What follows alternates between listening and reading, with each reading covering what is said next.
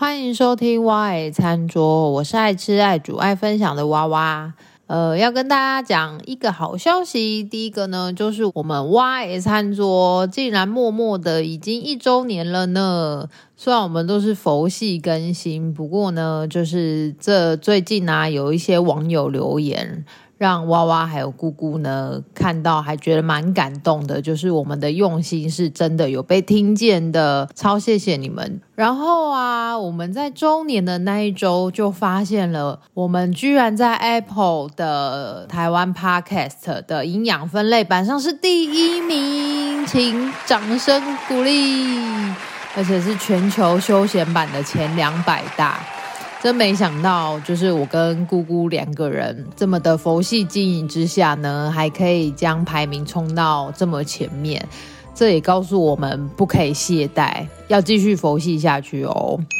好，那接下来呃一周年呢，我们也举办了一个抽奖的活动。不过虽然说是抽奖啦，但基本上就是人人有奖，好吗？听到或是你有留言的听众们呢，赶快私讯给小编，偷偷告诉大家，小编就是我跟姑姑。好，你们都可以收到我们精心准备的礼物哦。蛙爱餐桌上菜喽！欢迎收听蛙爱餐桌，我是爱吃、爱煮、爱分享的娃娃。好，上一集的酱卤杏鲍菇，不知道大家试做了没？那这一集呢，蛙蛙要继续来教大家成为蜘蛛人，因为其实猪肉的部分真的非常的大。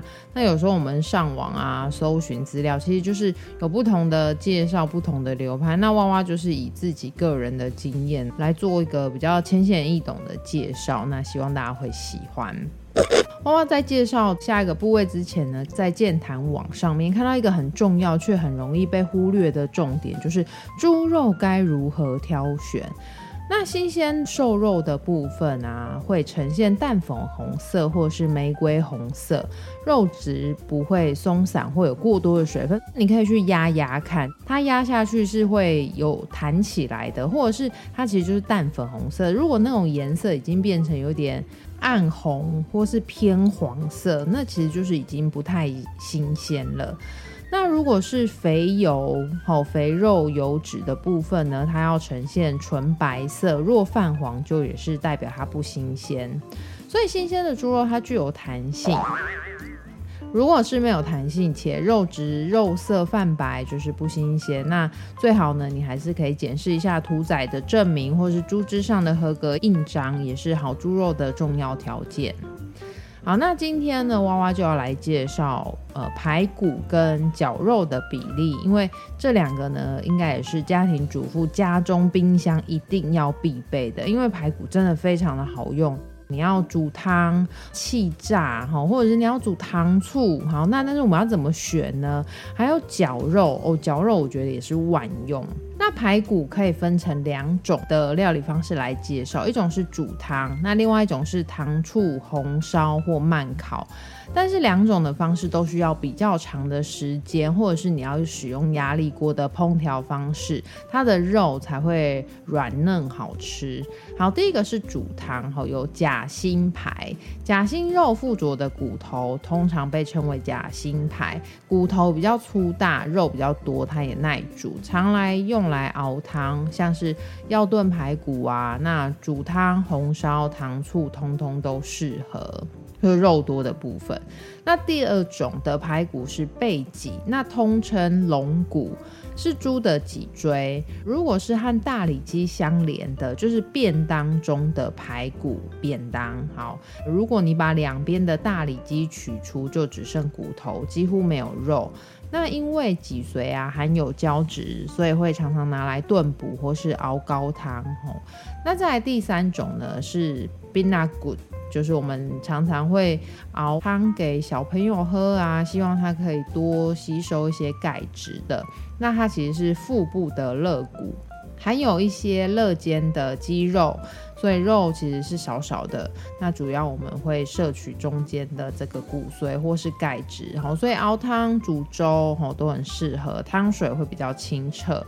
那老人家、小婴儿吼都就是好用啦，又便宜。说实在的，好，那在第四个呢是叫腿骨的部分。就是大骨汤，我们常在小吃店中啊，或者是拉面店，哈，它的汤头就是以大骨汤熬煮，那它就是以腿的腿骨，那猪腿的前腿骨跟后腿骨就用来熬汤。那你可以请小贩帮忙把骨头切断，因为那个骨头很大根又硬。那除了方便处理，也可以让这个骨髓跟汤汁互相混合，使汤头更能吸取腿骨的香气。那大家知道一个秘密吗？就是我们在煮排骨汤的时候啊，如果你是用大火去滚，滚比较久，然后盖上盖子的话，那个汤通常都会呈现乳白色。哦。但是如果你只要不要盖盖子，那个汤就会比较清澈一点。哦。那原因是什么呢？嗯，大家自己去 Google 一下好了，我也不知道。对。周边服务来了，熬汤为什么会变乳白色？是因为食材中的蛋白质经过长时间大火熬煮后跑出来，和锅中滚动的热水混合后产生乳化效果，看起来像是乳白色一样。好，好，那在第二种的排骨，我会介绍的是糖醋，好，用来糖醋红烧或慢烤的。那第一个是肋排，又称为五花小排，或是南排。正堡肋或是硬肋，这个肋排啊，位于脊椎旁边的肋骨，也就是五花肉与肋骨交杂的地方。呈现出连骨带肉一整块的块状，那适合用烤的方式烹调。在欧美国家中啊，烤肋排就是用这个地方的骨头哦。在台湾会先将猪切分成四大块，除了肩胛部位的肋骨，其他的肋骨都会被锯断成两半，所以你没有办法在这个猪肉摊买到又长又大片的肋排，做成外国的那种烤肋排 barbecue，但这个部分的肋排啊，它的油脂含量相当的丰富，加上骨头边上的结缔组织，所以你在烤肋排的时候，不是吃起来边边会有点 Q Q 的吗？那个就是肋排的部分，它适合用缓慢的烹调方式，你才能够带出软嫩多汁的口感。那再来第二个是里脊排。里脊肉附着的骨头，它又称为小排。那小排就是大家台湾人还蛮爱用的，因为肉很多，然后骨头还带点软骨的部分，小小一节一节的，然后在料理上也适合长时间的烹调入味。吼，那像是糖醋排骨啊，或者你拿去气炸、红烧，都是常见的做法。它的肉质跟大里脊肉的口感差不多，比较有嚼劲一点。好，这就是排骨的介绍。那接下来第二个部分是绞肉。那其实猪绞肉是我平常最爱用、最好用的猪肉的食材之一。那它的好用之处就是它可以拿来煎。拿来煮、拿来炒、拿来炸，或是拿来蒸，都非常的合适。那随着你的调味的选择不同，还有它料理出来的菜色也有十分精彩的变化，很适合忙碌的妈妈一次购买多一点啊，把它分装处理，想用的时候拿出来退冰。冰的时候啊，建议你就是放在袋子里铺成薄薄的一片，然后冰，它也其实比较节省空间。然后再第二个是它的退冰速度也比较快。有时候你忘记要拿出来退冰，或者是呢太赶了，其实这个猪脚肉薄薄的，你可能拿出来退个三十分钟，它就马上可以使用了。好，那先把绞肉做几个分类：肥、瘦、Q、软。那关于肥的部分啊，大家比较熟悉的是五花肉，也就是三层肉。三层肉的绞肉油花比较多，具有嫩又不涩的特性，很适合做肉丸子，或是肉排，或是汉堡排。还有，如果你不想要费工手切卤肉燥，你就请老板帮你带皮出绞，就可以保留比较多的胶质，也是一个快速的替代方式。去菜市场啊，如果不指定的话，店家通常会给你的是瘦绞肉，因为他可能想说现代人就是肥的不喜欢吃那么多，就是一般的尬心吧，夹心肉。那夹心肉是猪的肩胛的部位，它的油脂比较少，然后分布均匀，又带一些筋。夹心绞肉大部分用在炒，譬如说。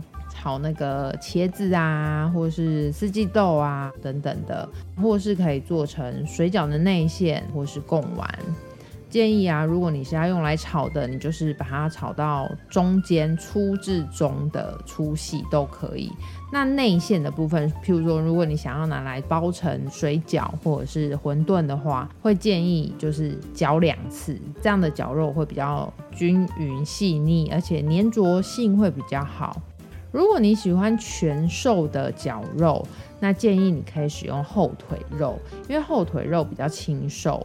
那你要粗绞、中绞、细绞都可以，它也适合运用在肉包的馅料和贡丸里面。那你可以添加不同部位的猪油来做比例调配。所以其实我觉得绞肉非常的万用，你看做丸子啊，或者是用蒸的做成瓜仔肉饼，然后加一点酱油啊，加一点嗯、瓜瓜瓜啊等等的。到底是要加瓜还是加鸭子瓜瓜呢？那再来了解一下绞肉的粗细很有学问。一般的粗绞肉只经过机器绞一次，那细绞肉要绞两次。细绞肉呢，能够用来包水饺或汤包，或者是加入洋葱拍打成汉堡排。如果你要包馄饨，就要再更细一点，最好再用刀子加工，把它剁成泥状。那粗绞肉的最佳品尝方式啊，就是以本来的面貌直接入菜，譬如说卤肉燥或者是肉酱、肉丸。好，那绞肉的挑选要注意这三个重点。第一个就是它会有水分，就是要注意肉看起来是不是会太过干涩。那也要注意，有的店家比较黑心的店家会拿肉去泡水，那泡水。过的这个肉，它颜色比较暗红，而且肉质会弹软不扎实。再来色泽是以比较鲜红、粉红为主。如果色泽太过暗淡，就代表这个肉可能已经放太多天了。那弹性虽然它已经被绞成绞肉了，但是其实你去捏捏看，它还是会有一些弹性的。好，那绞肉的保存跟解冻原则，吼，其实刚刚娃娃有提到分装，然后如果你们要立即使用，就把它冰到冷冻库。那分装的时候啊，把它铺成平状的厚度大概一公分左右。那你最好不要一整坨的放进去，因为那样一整坨要退冰，其实就会很花时间，而且它其实就是收纳不好收纳。那你如果不赶时间，好，你要退冰的话，你如果不赶时间，你就是放在冷藏区，让它慢慢的退是最好的。那其他的，如果你很赶时间，就用微波的解冻啊，或是冲水解冻法。那其实不建议啦，因为过高的温度啊，很容易让肉类腐败，冲水容易滋生细菌。那以上就是猪绞肉的小知识分享，所以下次上市场时呢，你也可以成为内行人，选择自己想要的部位，然后也可以跟老板说，哎，你想要什么样的肉的部位啊？你要怎么使用啊？然后或者是，我觉得现在的摊贩其实都还蛮亲切的，他也会问你说，哎，你这个要干嘛用的？或者是呢，你想要怎么煮？哦，其实我觉得就是。逛市场好玩的地方，就是在于人跟人之间的这种互动交流，而且我觉得懂得越多，或是你知道的越多，你就越不容易被骗嘛。希望娃娃的这个成为蜘蛛人，大家会喜欢这类的节目。我们下次见喽，拜拜。